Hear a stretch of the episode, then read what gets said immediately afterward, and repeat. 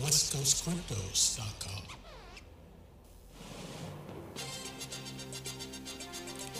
Breaking news.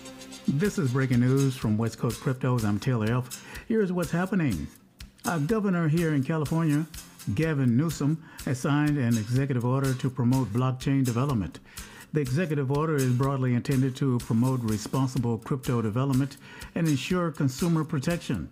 It also aims to create a consistent environment for business and attempts to harmonize laws at the federal and state level. Finally, it will require the state to investigate how blockchain technology can be used in state and public institutions. Newsom called California a global hub of innovation, but lamented that government often lags behind technological advancements. He explained that the order announced today will help create the groundwork for consumers and business to thrive. In a statement to CNBC, Dee Myers, the senior advisor to the governor, noted that one quarter of American blockchain businesses are based in California.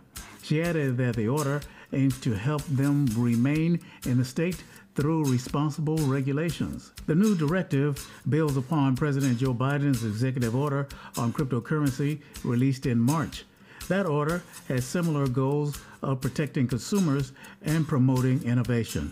So there you have it. You don't have to go to Texas or Florida or Idaho, but don't come here because we're full. That's breaking news from West Coast Cryptos. I'm Taylor F. Thanks for being there. Thanks for checking in. We'll see you next time. And remember, cryptos are real. WestCoastCryptos.com.